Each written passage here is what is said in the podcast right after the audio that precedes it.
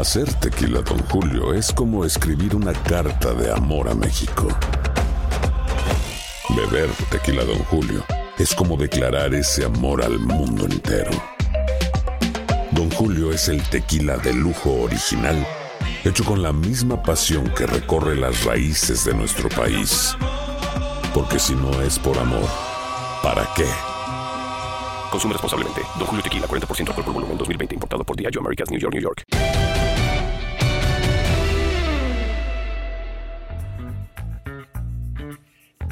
Bienvenidos, este es el podcast Amigos de TUDN. Aquí está Enrique, aquí está José Bicentenario y un amigo invitado que es Charlie Aguilar. Qué gusto saludarlos a todos, señores. Enrique, ¿cómo andas? Muy bien, Toño, Pepe, Carlos, los saludo con muchísimo gusto. Pues vamos a platicar eh, desde luego del fútbol americano. Eh, ha habido muchos movimientos, ya hay cierto carrusel de mariscales de campo y también el béisbol de grandes ligas que empieza eh, pues de este jueves al otro, el jueves santo, 1 de abril. Ya tenemos transmisiones a través de TUDN, o sea que pues estamos verdaderamente contentos porque regresa el béisbol. Muy, muy contentos. José Bicentenario, ¿cómo estás, Pepillo? Muy bien, mi Toño, qué gusto saludarte, al igual que al Enricón, a mi estimado Sar y a todos los amigos que nos acompañan en este podcast y por supuesto también muy, muy contento de que ya se va a cantar la voz de Play Ball en una temporada que va a ser de 162 juegos y no de 60 como sucedió el año anterior por la pandemia. Y pues también platicaremos de uno de los más grandes basquetbolistas que han existido, el Jim Baylor, quien lamentablemente falleció.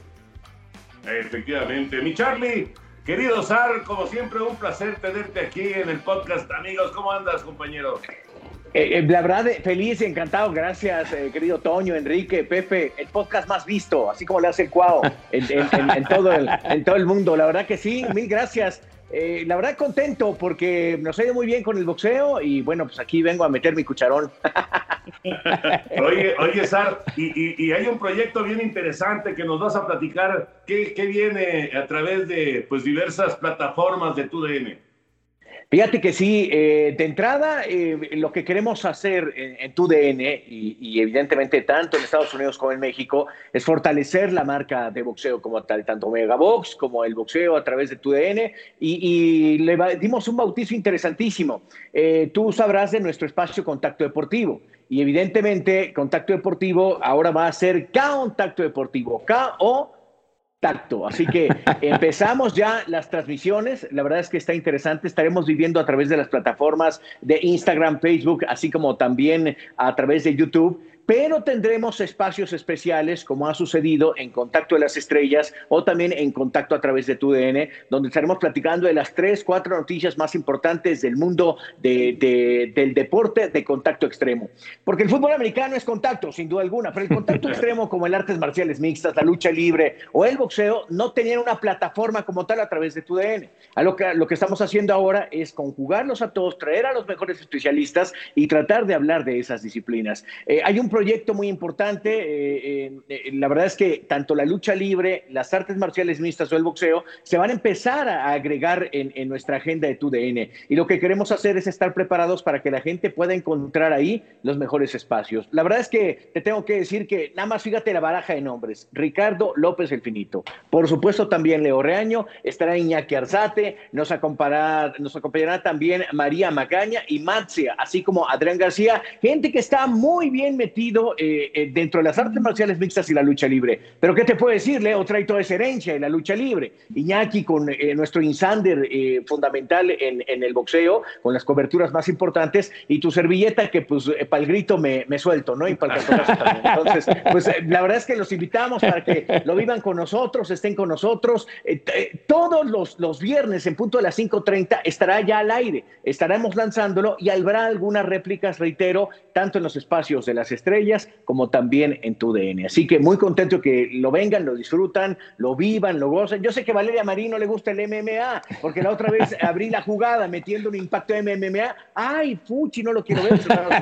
Pero bueno, aquí es parte de este proceso que estamos viendo del contacto extremo, ¿no? Pues sí, bueno, este, a mí tampoco me gusta la MMA. Eh, sí me gusta también la lucha libre, pero eh, me parece que es un, proyecto muy, muy interesante, Charlie, eh, y, qué bueno que se va a tener ahora. Y también hay mucha gente que nos ha preguntado en las redes sociales acerca de esa periodicidad de las funciones de boxeo que pues se, están esperando a través de Canal 5. Eh, existe ya un plan definido para ello. Sabemos que viene el Canelo para pelear el 8 de mayo en contra de Billy Saunders, que sigue buscando pues todos los títulos de la categoría eh, de peso supermediano. Pero esa periodicidad y eh, pues también de paso, pues cómo ves el, el combate del Canelo el 8 de mayo. Fíjate que sí, lo, dices perfecto, Enrique. La verdad es que estamos buscando eh, tener una alianza, estamos cerca de lograr alguna de ellas. Y, no solo con el Canelo, porque el Canelo, sin duda alguna, eh, hay que vivirlo como el mejor libra por libra del mundo que es. Pero vienen las peleas de Joshua contra Tyson Fury por los títulos eh, de, los pesos completos. Está también, sin duda, Andy Ruiz, que ya se reactiva el primero de mayo. Es decir, la baraja boxística está bien interesante. Y si tú, DN, no mete la mano, no estamos ahí, la verdad es que estaríamos incompletos. La intención es tener un proyecto bien sólido, bien fuerte para tener las mejores, las mejores ganas de, boxeo. Y del Canelo me parece que después de haber señalado la responsabilidad que tiene pues el Consejo Mundial de Boxeo, de haberle puesto a Gildirín, las condiciones cambian. La OMB sí le tiene un gallo bien puesto. Billy Joe Sanders es zurdo y es un boxeador complicado, muy al estilo de Floyd Mayweather Jr., que boxea hacia atrás, se esconde. Creo que vamos a ver una buena pelea, pero puede ser una pelea no muy vistosa y va a depender mucho que Canelo, que, que, maneja los espacios del boxeo muy bien, es decir, sabe atacar, sabe boxear al contragolpe, va a tener que meterse en el combate rápido y eso implica tener que buscar la pelea. Y cuando tú buscas la pelea, pues la verdad es, es, es gana el espectáculo, gana la gente y yo creo que estamos esperando, yo en lo personal, creo esa pelea va a reivindicar el trabajo de, de Saúl Canelo Álvarez arriba del cuadrilátero. Pues muchas felicidades por este proyecto, mi estimado Charlie, que tenga un gran éxito y sobre todo que con él se amalgaman varias disciplinas con, con el contacto que la verdad va a estar muy atractivo. Y antes del eh, pleito de Billy Joe Saunders frente al Canelo, digamos, ¿cuál es el evento principal que viene a continuación, mi querido Charlie? Mira, creo que es importante y quiero transmitirlo es Enrique y Toño contra ti, porque ti siempre te hacen un dos contra uno y lo queremos ver en transmisión televisiva. No, no, no es cierto. espérame, ya está haciendo tres contra uno. Tú debías llegar para empatar la balanza. va. Yo voy contigo, Pepe, para echarnos Gracias. unos, Gracias. unos relevos austrohúngaros. Necesitaba refuerzos. Gracias, Charlie.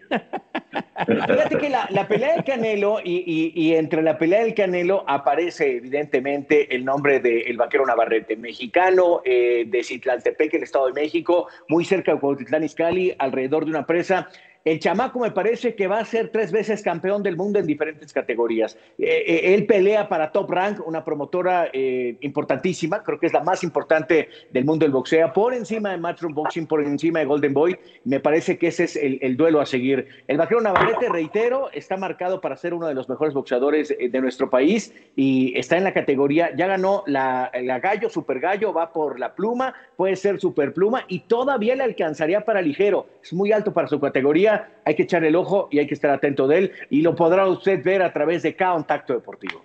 Perfecto, mi Charlie. Oye, Sar, eh, ¿cuándo arranca este proyecto? Iniciamos hace ocho días eh, que comenzamos, ya, ya están los primeros eh, espacios al aire y el segundo se entregará justamente el viernes en punto de las 5.30 de la tarde, hora del centro, para que de ahí lo puedan bajar, ver, escuchar y bueno, pues que, que, nos puedan ver también a través de las estrellas y de TUDN. Charlie, gran abrazo, qué gusto de saludarte como siempre, compañero. Abrazo gigante, Toño, Enrique, mi querido Pepe, abrazo gigante y gracias por la calidez y por el, por el apoyo. Abrazo de verdad. Mucho éxito.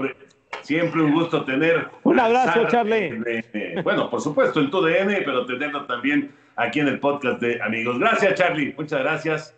Carlos Abrazos gigantes. nosotros. Saludos. Un proyecto padrísimo. Y bueno, pues vamos a, meternos en, algunos temas que me parece que son eh, interesantes con respecto a lo que ya mencionaba Henry al principio de, la transmisión y bueno, eh, del, podcast. Y, yo creo que valdría la pena NFL, Henry Pepillo, y estas decisiones que han ido tomando los equipos en la agencia libre. Eh, todavía faltan una muy, muy alta cantidad de jugadores por firmar, pero digamos que los estelares ya salieron. ¿Qué les pareció esta? Pues ya no fue una semana, fue más de una semana de, como le llaman, la locura de la agencia libre.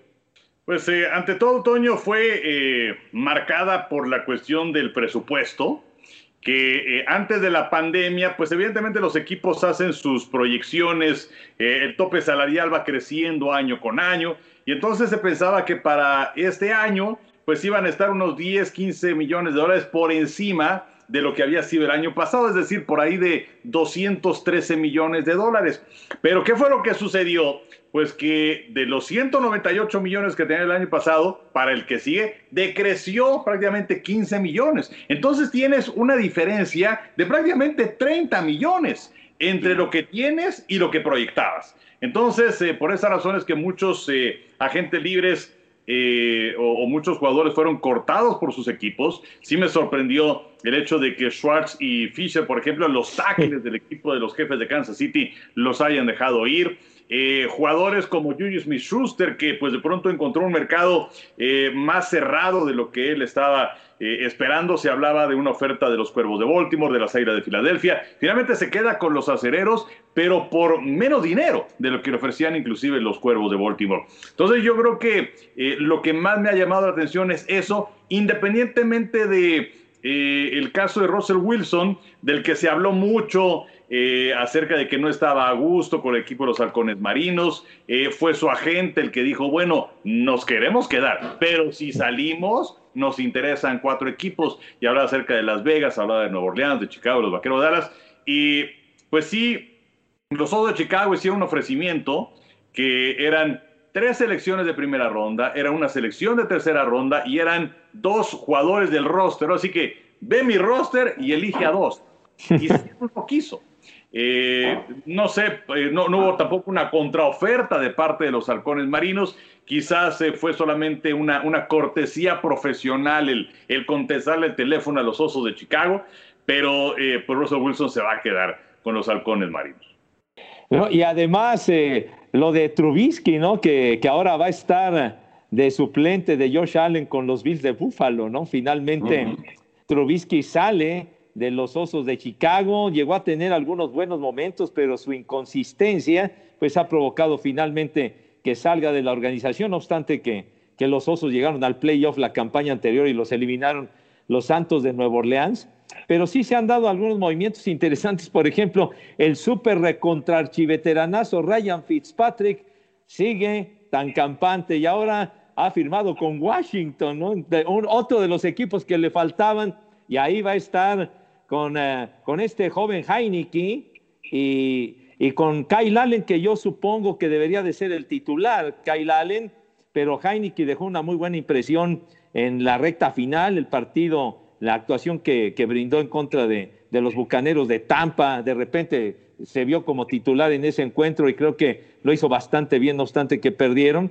Pero sí, sí, lo de, lo de Fitzpatrick creo que de alguna manera va a ayudar a Washington, pero de, esto que se ha platicado, a mí realmente de lo que más me sorprende es lo que mencionaba al principio Enrique, lo, la salida de, de, los dos tackles principales de los jefes de Kansas City, creo que va a ser un, hoyo enorme, un hueco gigantesco, porque ya lo vimos en el Super Bowl. No tenía em, Patrick Mahomes quien lo protegiera y se la pasó corriendo, no para adelante, sino simplemente para atrás.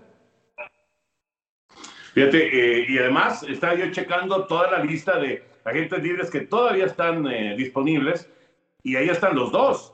O sea, Kansas City los, los dejó ir, pero además los, eh, los otros de 31 equipos por ahora no han tomado la decisión de adquirir ni a Schwartz ni tampoco a Fischer. O sea, realmente sí es de llamar la atención. Es, es algo, eh, digo, son muy caros, efectivamente, pero, pero son muy buenos. Entonces, y, y, obviamente que hay muchos equipos que les surge tener una buena línea ofensiva, pero pues eh, son, son decisiones que se toman, eh, habría que estar ahí, ¿no? En las oficinas de cada uno de los equipos para saber qué están tramando, cómo lo están manejando. Y hablando de estar en oficina, Henry, Pepillo, ¿qué será en este momento estar en la oficina de los Tejanos de Houston?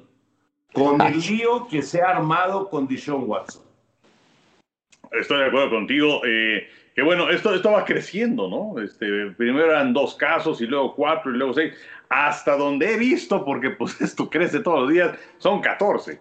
Eh, las, demandas eh, o, bueno, las acusaciones, porque no todas se han traducido en demanda, pero sí las acusaciones de conducta inapropiada, de acoso sexual de parte de, de Sean Watson, el coreback de los Tejanos de Houston, que había eh, exigido literalmente su salida del equipo, eh, una, una, salida que le habían dado a JJ Watt. Eh, el nuevo entrenador de los Tejanos había señalado, bueno, pues es que Watson es mi mariscal de campo. Y ahora, con todo esto que se ha dado, si tú eres el gerente general de cualquiera de los otros 31 equipos, estarías pensando primero en llevarte a Watson, que seguramente estaría pensando en una renegociación de su contrato. Y por otro lado, pues, ¿qué vas a dar a cambio? Porque estrictamente hablando de fútbol americano, pues es un jugador eh, importante que marca diferencia y que también es joven, tiene 25 años. Entonces, eh, te vas a tener que desprender de mucho talento. Y si además vas a heredar sus problemas, que falta que se los comprueben, pero que ya son demasiadas las acusaciones, pues yo creo que de Sean Watson, así como eh, se había pensado que no iba a salir de Houston, creo que con esto nadie se va a echar el tiro de llevárselo. no, definitivamente acarrear todo ese tipo de situaciones puede convertirse en un distractor muy importante dentro de la organización y dentro del equipo. Y ya hemos visto eh, situaciones similares que han provocado que la directiva de un equipo mejor prescinda de los servicios de un jugador, aunque sea una gran estrella, pues va para afuera. Lo que sucedió ahora con, con, eh, con este, el, gran receptor de los, eh, de los acereros de Pittsburgh, ¿no? Que fue a los Patriotas de Nueva Inglaterra, que un partido y va para afuera. Exacto. Entonces ya después le dieron cabida a los, los bucaneros de Tampa, pero precisamente por las broncas que tenía, solamente duró un juego con los Patriotas y adiós Nicanor. Entonces, pues ahora sí que comprar problemas es, creo yo, bastante arriesgado. Este es el caso de Karim Hunt también, ¿no? En, su momento. Ajá, sí. Llegó a ser el mejor corredor de la liga y luego Kansas City, pues eh, eh, simple, simple y sencillamente lo corrió por situaciones parecidas, ¿no? Violencia doméstica y, y, bueno, todo, todo esto que desgraciadamente, desgraciadamente, pues vemos continuamente. No, no, vamos, no, no es que sean decenas de jugadores, pero sí hay historias continuamente de este tipo de conductas, ¿no? Y es, es una pena. Pero bueno, sí, eh, yo, yo de verdad, o sea, Houston, eh, los Tejanos de Houston deben de estar ahorita diciendo, bueno, pero ¿qué, ¿qué nos pasó, no? Hace dos años éramos contendientes para el Super Bowl y ahora somos un desastre. Y además, eh, digo, por, por errores de ellos y por situaciones que se han dado alternas, pero que les han afectado a ellos. Pero, o sea, Houston en este momento, pues eh, pensar en que puede tener cuatro victorias en la, en la temporada que viene, pues ya es darles un, un, gran beneficio, ¿no? Porque sinceramente se ve muy complicado el camino para todos ellos. Oigan, y para cerrar lo del tema del NFL, a menos de que tengan, por supuesto, algo más eh, ahí en, en, en, el comentario, ¿qué les pareció de Inglaterra? Porque hay, hay mucha gente que dice, gastar mucho dinero no te asegura eh, ganar partidos. Sin embargo, Nueva Inglaterra, creo yo, tenía que hacer algo, porque Nueva Inglaterra eh, venía en una picada dramática, ¿no? Después de los grandes momentos, la, gran dinastía de Tom Brady, y, soltaron muy buena lana. Eh, vamos a ver cómo, cómo decide Bill Belichick para, para el asunto del coreback titular, pero pues soltaron mucho dinero para reforzarse, ¿no? Sí, por lo pronto comprometieron 137 millones de dólares garantizados en contratos para sus jugadores. Eh, y es algo que venían planeando. Ahora, eh, pues venían picada el equipo de Inglaterra, o sea, sí, pero lo que ha hecho Belichick, que no es santo de mi devoción, pero mantener a su equipo al top durante 20 años, con agencia libre, con tope salarial, es algo nunca antes visto. Eh, los, los 49, los vaqueros, los empacadores, los acereros, los grandes equipos que en su momento llegaron a ser dinastías, bueno, tuvieron unas picadas también terribles hasta que empezaron a levantar algo. Eh, entonces, bueno, pues esto era, era algo normal. Eh, la verdad es que pues, fue un mal año y estuvieron cerca de calificar y estuvieron cerca de ganarle a Seattle un partido. En fin, eh, se quedaron muy, muy cerquita los Patriotas. Ahora, eh, bueno, van a recuperar a muchos jugadores que no estuvieron en la campaña anterior por la cuestión del coronavirus. Eh, regresa Hightower, Patrick Chung decidió retirarse, él no jugó la temporada pasada, pero en el mercado de agentes libres contrataron a los dos mejores alas cerradas que estaban disponibles, reforzaron la línea ofensiva. Eh, y esto de la ofensiva de dos alas cerradas es algo que le gusta mucho a Bill Belichick. en su momento, bueno, pues tenían aquella ofensiva con Gronkowski y también con Aaron Hernández. antes había seleccionado también a Ben Watson, en fin. Entonces, yo creo que es eh, una cuestión en donde le va a ayudar a Inglaterra en su ofensiva y también eh, se critica mucho a, Cam Newton, pero no hay que olvidar cómo fueron las circunstancias de su llegada, porque lo contratan en plena pandemia. Los doctores no podían ir a visitarlo, lo habían operado de un pie y de un hombro, no sabían cómo había quedado. Llegó al cuarto para las 12 a aprender la ofensiva del equipo de los Patriotas. Eh, tenía unas cuantas semanas ya iniciada la campaña, le dio coronavirus, también perdió algunos partidos y ahora que va a estar Newton al 100% eh, del conocimiento de la ofensiva de los Patriotas, yo sí le daría el beneficio de la duda. Es cierto que en el este de la Americana es mejor Búfalo en este momento, eso es indiscutible, que los del van hacia arriba, pero creo que puede haber ahí un, buen eh, duelo con, el equipo de los Patriotas y los Jets son un desastre, ¿no? Entonces, yo creo que es una campaña interesante para Nueva Inglaterra. No, debe de ser mucho mejor que la, que la anterior, ¿no? Porque pues sí se preveía que la situación no iba a ser igual y la prueba está que definitivamente terminó esa gran racha de los 11 títulos divisionales de manera consecutiva, pero ya, ya más afianzado Newton, recordamos que la temporada del, del 2019 solamente jugó dos partidos con las Panteras de Carolina, vino la lesión y luego el surgimiento de Kyle Allen, que, que, fue cuando empezó a cobrar notoriedad, cuando ganó cuatro o cinco juegos consecutivos, luego vino el descenso del equipo y que acabó muy mal y que finalmente a Ron Rivera terminaron despidiéndolo de las Panteras, pero por lo mismo Ron Rivera se fue a Washington y se llevó a Kyle Allen para que fuera su mariscal de campo, que se supone va a ser el titular, se supone en este 2021 con, eh, con Washington. Así que yo sí espero que, que, mejore bastante Nueva Inglaterra por lo, que, por lo que ya se ha comentado, pero definitivamente Buffalo creo que es el rival a vencer en esa división. ¿Algo más de la NFL? Oye, lo pues, de... Sí, sí, mi Henry. Ah, bueno, pues lo, de... Yo creo que hay que hablar también acerca de lo que representa la NFL, porque este pacto que lograron con las cadenas eh, ah, de ¿no? La, extensión de contratos con CBS, con Fox, que transmiten pues básicamente los domingos en la tarde, con ESPN los lunes, NBC los domingos, eh, también un contrato importante que consiguieron a través de eh, plataformas digitales para los jueves eh, y que representa en esta extensión hasta el 2033 prácticamente 10 mil millones de dólares anuales de la NFL. Es algo verdaderamente increíble, ¿no? estamos hablando de que es un contrato eh, nunca antes visto, eh, del deporte que sea, y que si la Champions, no sé qué jaladas, o sea, porque además doblaron. O sea, eh, la NFL cobraba por derechos de televisión anuales alrededor de 5 mil millones de dólares, ahora van a cobrar 10 mil millones, son 100 mil millones de dólares por 10 años. Es algo impresionante. Increíble, increíble.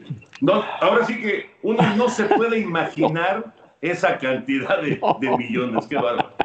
No, eso es una cifra estratosférica, inimaginable, ¿no? ¿Quién lo iba a decir? que de en otras épocas, ¿no? Que si el contrato con la NBC, que si el contrato con CBS, que etcétera, con la ABC, y ahora estos eh, números son verdaderamente increíbles y por ello, pues la, la NFL se ha convertido en el organismo más importante dentro del deporte a nivel mundial.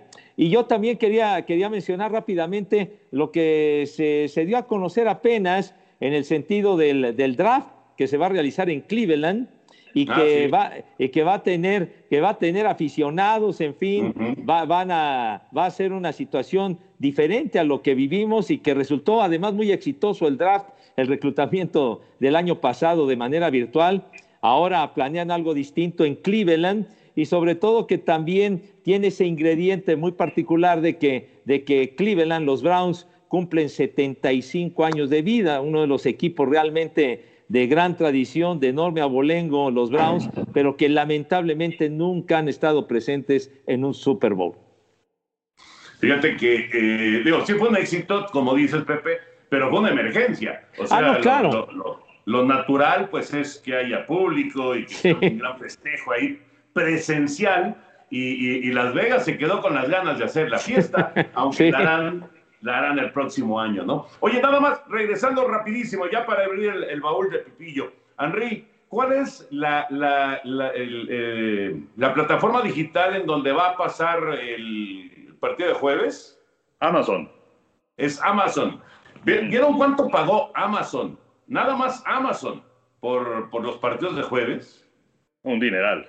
No, sí. Mil millones, Henry, pagó mil millones.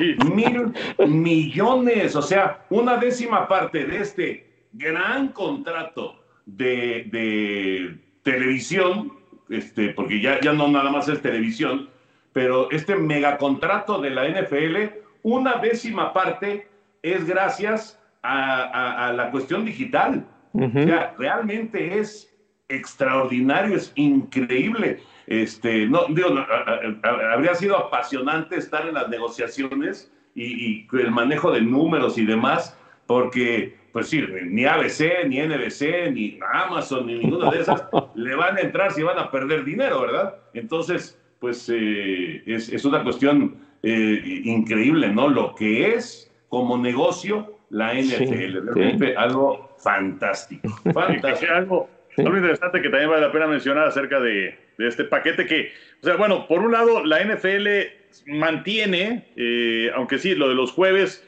se puede ver a través de esta plataforma eh, que mencionabas, también se puede ver a través de NFL Network, eh, que bueno, es, es televisión de paga y los lunes son televisión de paga también en, en ESPN ahí en Estados Unidos.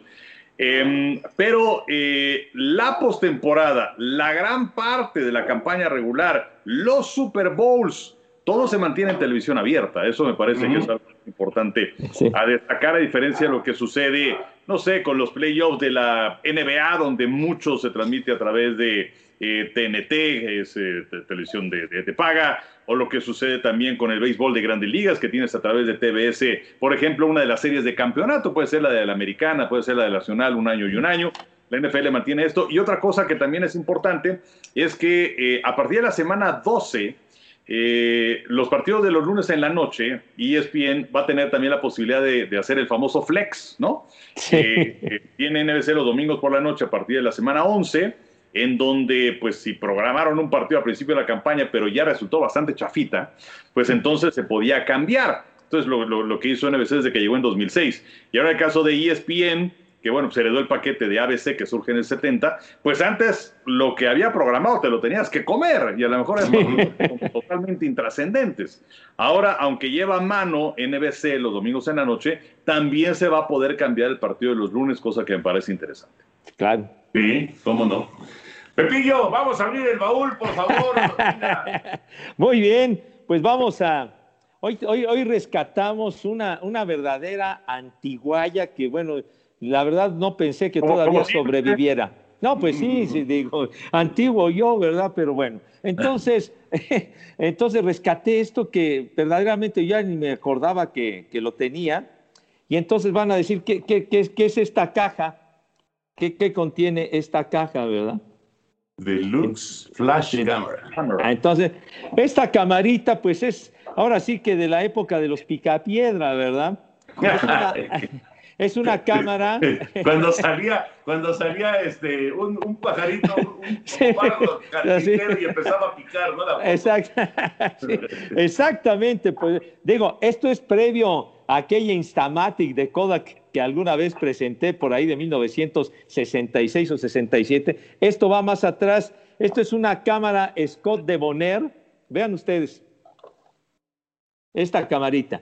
Es una A ver, cámara para de la gente que no, que no está en YouTube, que lo está Ajá. siguiendo en plataformas de audio, pues es, pues Es es, una- como, como un cuadro, ¿no? Sí, un cuadrito. Es una cámara de baquelita, o sea, ese material con el que hacían los radios en aquel tiempo. En, en esa época los radios, sobre todo los Majestic, que pues fueron pioneros, ¿no? Los, radios Majestic. Entonces, este, esta cámara es, es como un megadado.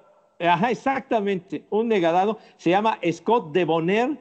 Dice, hecho en México por Mecanoplástica de México S.A. bajo licencia de Imperial Camera Corp Chicago, USA. Entonces, así está, así está la onda. Porque parece de esas cámaras eh, que llegaron después, no, no cuál era la marca, pero bueno, que, que, tomaba la foto y que inmediatamente aparecía y que luego la, ah. imagen revelando poco a poco, ¿no? Sí. La Polaroid. La Polaroid. Exacto, exacto. ¿Esta es algo así parecido o era.? No, no, no. Eh, de, de, rollo, mi querido Henry, porque esta cámara, está aquí, como ustedes la ven aquí de lado, aquí esta rueda era para correr la, el, el, rollo y este, y, este, y este botón era para apretar y, sacar la fotografía aquí. Pero esta cámara es de 1962. Pues esta cámara tiene 59 años. Entonces, entonces, pues todavía sobrevive. buenas fotos? Pues sí, la verdad, o sea, sacaba, sacaba sus fotitos que se defendían bastante. Aquí todavía sobrevive un, un, eh, un foquito para sacar las fotografías en, con flash, ¿verdad? Aquí está. Que parece un bulbo. Un, bulbo chiquito. Y está aquí eh, el, el, flash con su, con su respectiva caja, ¿verdad? Entonces dice, para cambiar las pilas, dése vuelta a la izquierda al anillo retenedor del foco. Usa dos pilas tamaño pluma y focos AG1. Distancia... ¿cuáles son, las, las, pilas tamaño pluma? Pues, eh, pues tamaño pluma. Así bien chiquitillas, hermano. Pues sí. y dice, distancia de la cámara al sujeto para tomar fotos con flash en color de 2 a 3 metros y en blanco y negro de 2 a 6 metros. Son las, ah, son las instrucciones. de blanco y negro o a color? Sí, o sea, el rollo, pues, ¿no? El rollo, si comprabas un rollo a qué rollo le ponías. Exactamente. Y entonces ya podías sacar fotos en blanco y negro, fotografías a color. Y este era, o más bien es el, el flash. Aquí está. Ahí se ponía el foquito. Ajá. Y ya, y ya lo ponías de las de acá las tortas y entonces quedaba así la onda. Esto de, verdad... de, fotógrafo para la gente que nos está escuchando, como de fotógrafo de los de los 20 Exacto. ¿Sí? Su, pulpito, ¿no? Este, el flash. sí, o sea, una, está muy, muy, la verdad, muy chistosa la cámara esta, pero. Oye, Pepillo, se ve muy profesional, ¿eh? No, no, pues ¿cuál profesional? Profesional del 62, mi querido Toño. Bueno, pero, se ve profesional la cámara. La, verdad que se defendía bastante y dice aquí, porque tiene su instructivo, les quiero decir que todavía sobrevive el instructivo de la cosa esta, y dice, las cámaras fotográficas Scott son aparatos de gran precisión diseñados para obtener fotografías claras y atractivas. Más de 17 millones de estas cámaras han sido vendidas en los Estados Unidos. Ah, Estamos hablando de hace casi, hace casi 60 años de, estas cámaras que, digamos, fueron previas a, a estas que, que, están platicando, ¿no? De la Instamatic y, de los, de los rollitos de la Kodak, que, todo, que fueron evolucionando. Pero sí, lo del Polaroid fue fantástico, porque como dice Enrique, iba saliendo y detenías el, papel, lo, digamos, lo cortabas y lo dejabas unos minutitos o unos segundos de lo que sea, y se iba poco a poco poniendo la imagen hasta que quedaba la, fotografía como la había sacado, pero los rollos de la Polaroid eran pero bien bravos, mi hijo Oye, y, ahorita que hablas de lana, eh, a lo mejor no lo sabes, Pepillo, pero más o menos de, de, a cómo, de a cómo costaba esa camarita. Pues la, verdad, eh, no, yo no quiero mentir porque no sé cuánto, cuánto habría costado o cuánto, cuánto, pagó mi papá por ella, pero, pero pues no lo sé. La verdad desconozco el precio de, de, esta cámara en aquella época, ¿no? Pero pues era de, lo disponible que, que, había en aquel tiempo, entonces pues la verdad me, me dio gusto encontrar esta antiguaya ahí y que sobrevive con todo y su, con todo y su caja y que sobrevive con todo esto, ¿no? Una más de las antiguallas de, de su servilleta, digo, yo soy más antiguo que la cámara, pero pues bueno, todavía me defiendo y como dicen por ahí, todavía sigo robando oxígeno, malvados. Oye, Pepillo, pero, pero es, es, es, este, eh, tú eres más veterano que la cámara, pero ya no por mucho, ¿eh? No, pues ya no, mijo, pero todavía, todavía, me defiendo, pero insisto, sigo robando oxígeno, pero, pero sí, la, la verdad fue, fue una cámara que, que en su momento fue muy popular, ¿no? Que inclusive, pues, si se llega a buscar en, ahora que se busca todo y que puedes encontrar en el Internet, pues se puede encontrar eh, la referencia de estas cámaras Scott de Bonner de, de aquella época, ¿no? Y, y, la verdad está en muy buenas condiciones, ¿eh? Muy buenas condiciones. Lástima que ahora, ahora es muy difícil ya poder encontrar un rollo o alguien que te revele un rollo, porque como ya todo es digital, lo otro ya valió que eso, mijo. Pero en fin. Y ahora ya todo lo tienes en el teléfono. No, inclusive ¿Sí? hasta la versión desde el flash, porque pues el flash era de a una vez y adiós, ¿no? O sea, sí, sí, claro. O flash. Sí, claro. Y la verdad es que los, los milenios que nos escuchan no tienen ni idea de lo que estamos hablando. Ahora la vida es muchísimo más eh, práctica que antes. Que también bueno, Enrique, antes, ¿eh? sí, es, sí, sí, es más práctica, Enrique, sí es más práctica, pero por otro lado, eh, la maravilla de tener una foto en, en la mano, ¿no? Impresa. ¿Cuántas, cuántas cosas este, no has tomado? No, ¿Cuántas fotografías no has tomado? Fíjate, yo, yo entrevisté a María Sharapova, o Sharapova, como te gusta decirle, o bueno, como se dice, este, la, la entrevisté hace uf, años, muchos años, y me acuerdo que llevé, no, no sé si llevé un iPad o algo llevé, y esas fotos nunca aparecieron, o sea, cuando cambié el aparato, cuando cambié el iPad, o no sé si desapareció, si descompuso, no sé qué pasó, pero esas fotografías están perdidas y entonces si las tuvieras en papel, pues entonces ahí está, ¿no? El documento gráfico. Pero cuando tienes tu teléfono, si te lo roba, pues ya valió queso, ¿no? Aunque claro, ahora, ahora, ahora la nube también te ayuda en eso, ¿no? Exacto, hay que respaldar. Pero bueno, antes también estaba la emoción eh, del momento y el coraje también de que tomabas una foto y esperabas, o sea, ¿cuántas veces les pasó que tomaron alguna foto y no, pues es que se veló, no Exacto. sé no te daban ahí este, las fotos y, la que quiero, no, pues no, esa no salió. ¿De veras o qué? Exactamente. O, o, salió una foto montada sobre otra foto. Exacto, ¿no? O, o, luego decían, no, es que tomó, fue en la colita del rollo, entonces Exacto. no alcanzó y no salió bien la fotografía. Así pasaba. Y, y, y Kodak, por ejemplo, por ahí a mediados de los años 70, digamos, sacó una cámara digamos que sería el equivalente de la Polaroid, o sea que tomabas la fotografía y salía la imagen, pero esta tomabas la foto y entonces ya después pasaban unos segundos y por abajo iba saliendo así automáticamente la fotografía, pero ya, ya no tenías que esperarte a, a cortarla, y, no, sino que ya salía directo por abajo y quedaba la imagen o sea, de cómo fue evolucionando todo aquello, pero sí, Polaroid fue, fue muy famosa precisamente por esa, por esa característica. Yo creo que algunos de, de, los veteranos de guerra, que yo creo que debe de haber más de uno que nos estén viendo, que nos favorezcan siguiendo nuestro podcast, seguramente deben de recordar, o quizá alguien tenga referencia o tenga todavía una cámara de estas, Scott de Bonner. Muy bien, Pepillo. Cerramos el baúl de José Bicentenario. Henry, eh, el béisbol de grandes ligas arranca el 1 de abril. Eh, viendo el, otro día la estadística de los peloteros latinoamericanos, 30% son peloteros latinoamericanos. Obviamente, más dominicanos que eh, puertorriqueños, cubanos, mexicanos, etcétera, ¿no? Pero bueno, es 30%. Y por eso el, el famoso eslogan que manejan ya desde hace algunos años en grandes ligas de aquí se habla español.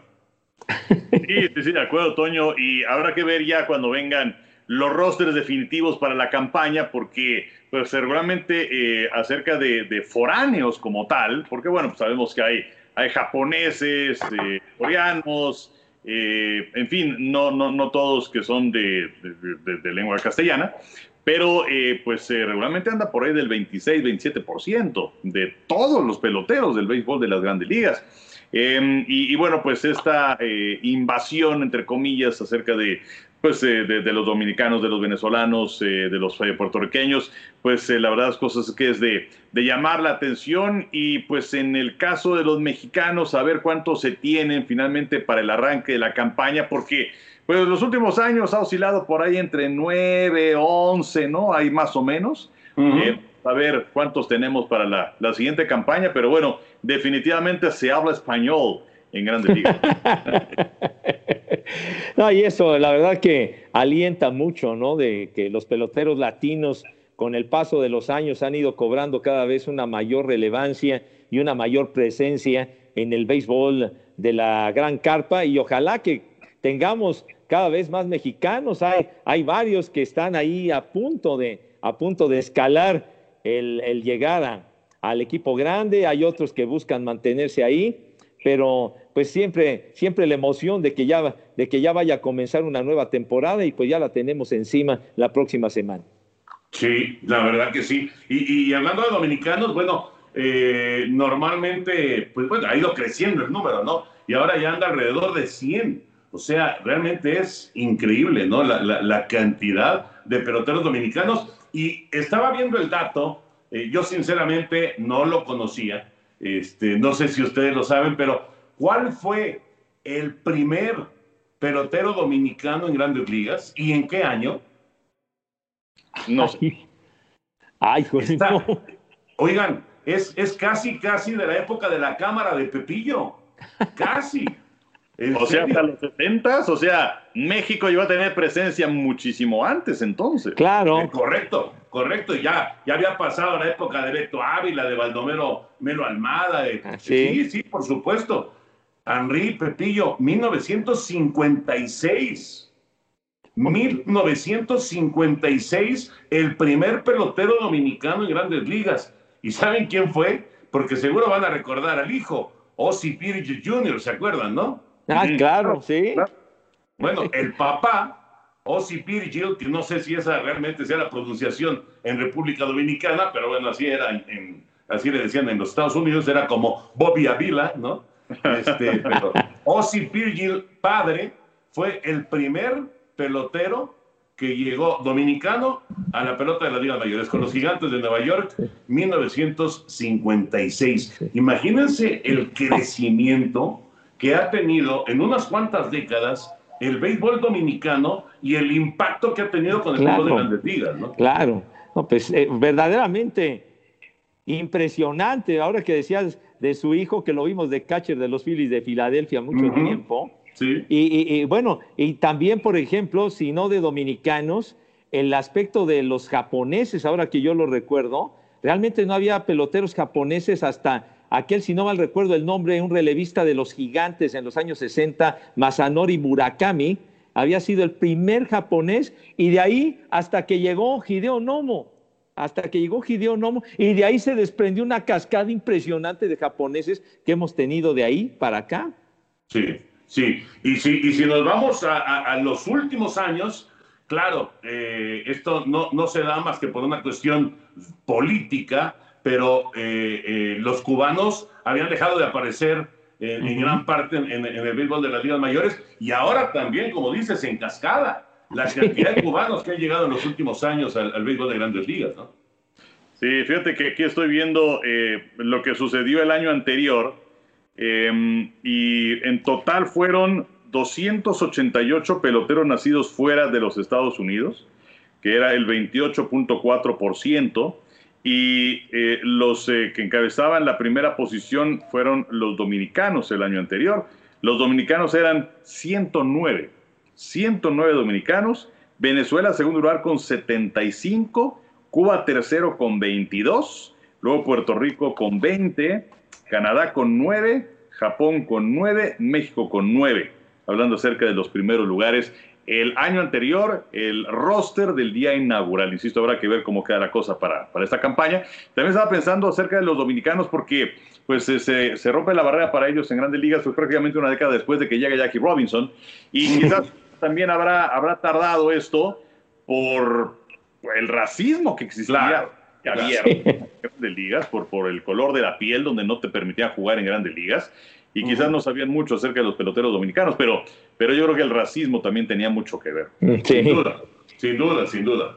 Sin duda. Bueno, ya, eh, ya saben que el señor productor ya nos está presionando aquí, nos pone su tablerita, que, su, su tablerito, que ustedes no lo ven, pero nosotros sí y nos está aquí presión y presión y presión. Así que ya nos vamos a despedir, pero muy rápido. Y ahora que estamos con los peloteros dominicanos, Henry y Pepillo, lo primero que les venga a la mente con respecto de no, no tiene que ser ni de pitcher, ni bateador, nada. Primer pelotero dominicano que les venga a la mente, así que nos haya impactado. Pepillo. Pues a mí me viene a la mente Pujols, Albert Pujols. Tremendo, ¿no? Lo, que ha logrado. Ahora, sí que de, en primera instancia me acuerdo de él. ¿Tú, Henry? Yo también, yo también, Pujols, que además lo hemos tenido. Se ha perdido recientemente eh, con Serafines y todo esto, pero eh, ahora lo, lo, lo, vemos buscando marcas y lo que representó también para los Cardenales, ¿no? Yo creo que ese es un símbolo y en su momento fue designado como el mejor pelotero de grandes ligas. Pues los tres amigos hoy estuvieron totalmente conectados. Porque yo, cuando me estaba bañando y estaba pensando en la pregunta, justamente pensé en Pujols. Así que hoy estuvimos en una conexión perfecta. Oye, mi Toño, nada más, rapidísimo, porque si no, el productor nos empieza a insultar. Que sí quiero mencionar rápidamente lo de, lo de la muerte de Elgin Baylor, que fue un basquetbolista fantástico eh, con, con, los Lakers en la década de los años 60 y todo esto, y que apenas acaba de fallecer y que, y que fue el precursor, mi querido Henry, de los, de los basquetbolistas espectaculares, un tipo fantático con esos Lakers de aquel tiempo. De acuerdo, que además tuvo mala fortuna porque llegó a ocho finales y las perdieron todas los Lakers, siete de ellas en contra de los Celtics de Boston, que era la gran aplanadora de baloncesto en los años 60, y además uno de los pocos jugadores que a lo largo de su carrera tuvo 25 puntos y 10 rebotes en promedio. Es eh, una, una, lista que, vamos, te sobran dedos de la mano. Eh, y uno de los que tiene también eh, uno de los mejores porcentajes de puntos en la historia, solamente superado por Michael Jordan y Will Chamberlain, jugadorazo. Sí, no, el primero que llegó a anotar 70 puntos en un juego fue Elgin Baylor. Ya después vino Chamberlain y Kobe Bryant y demás, pero la verdad fue un verdadero astro del baloncesto, Elgin Baylor. Muy bien, pues eh, ya nos vamos a despedir. Viene ya Fórmula 1, por cierto, arranca este fin de semana. Eh, ¿Cómo le a Checo, Henry Pepillo? Pues yo creo que muy bien. Eh, de hecho, en, en, muchas publicaciones colocan por delante a Red Bull sobre eh, la escudería Mercedes, que quizás se vaya a terminar ese dominio que ha tenido los últimos siete años. No hay que perder de vista, como diría nuestro querido doctor Morales, que el piloto número uno de Red Bull es Max Verstappen, el número dos es Checo Pérez. Pero eh, va a estar un equipo sumamente competitivo y aunque quizás las carreras vaya a ganar Verstappen, yo creo que van a venir muchos podiums para, para Checo. Los ensayos que tuvieron en la pretemporada recientemente le fue muy bien a los dos entonces yo creo que va a ser una buena campaña para Checo. No, definitivamente, porque no se puede comparar el auto, ahora el Red Bull, con el Racing Point que tenía. Ahora tiene un, un vehículo que puede darle la pelea a los Mercedes y no hay que olvidar que pues con Red Bull Sebastián Vettel llegó a ganar cuatro títulos mundiales de manera consecutiva, o sea que es una escudería de, de gran prestigio y que pues ahora representa mayor oportunidad de éxito para Checo pues arranca, arranca ya este fin de semana la Fórmula 1. Mucho éxito para, para Sergio Pérez. Henry, un abrazote, como siempre, un gusto saludarte. Igualmente, cuídense mucho. Pepillo, abrazote. También un abrazo, mi Toño, mi Henry y a todos los amigos del podcast que nos sigan favoreciendo con su respaldo. Bueno, ya saben que este, este podcast se graba en, en martes eh, y por, bueno, así muy rápido les comento, eh, por Henry, por favor, pon mucha atención en las redes sociales, sobre todo en el Twitter, porque al ratito voy a subir una fotografía de, bueno, estamos, estamos todos, pero eh, está un, un personaje que Pepillo nos tiene desaparecido desde hace algún tiempo y, y, le voy a cuestionar, le voy a cuestionar porque no, no, no nos ha informado qué pasó, qué finalmente fue lo que pasó. Estén pendientes en las redes sociales, ahí lo vamos a subir en un rato, pero por lo pronto cerramos este capítulo de Amigos de TUDN y los esperamos la próxima semana.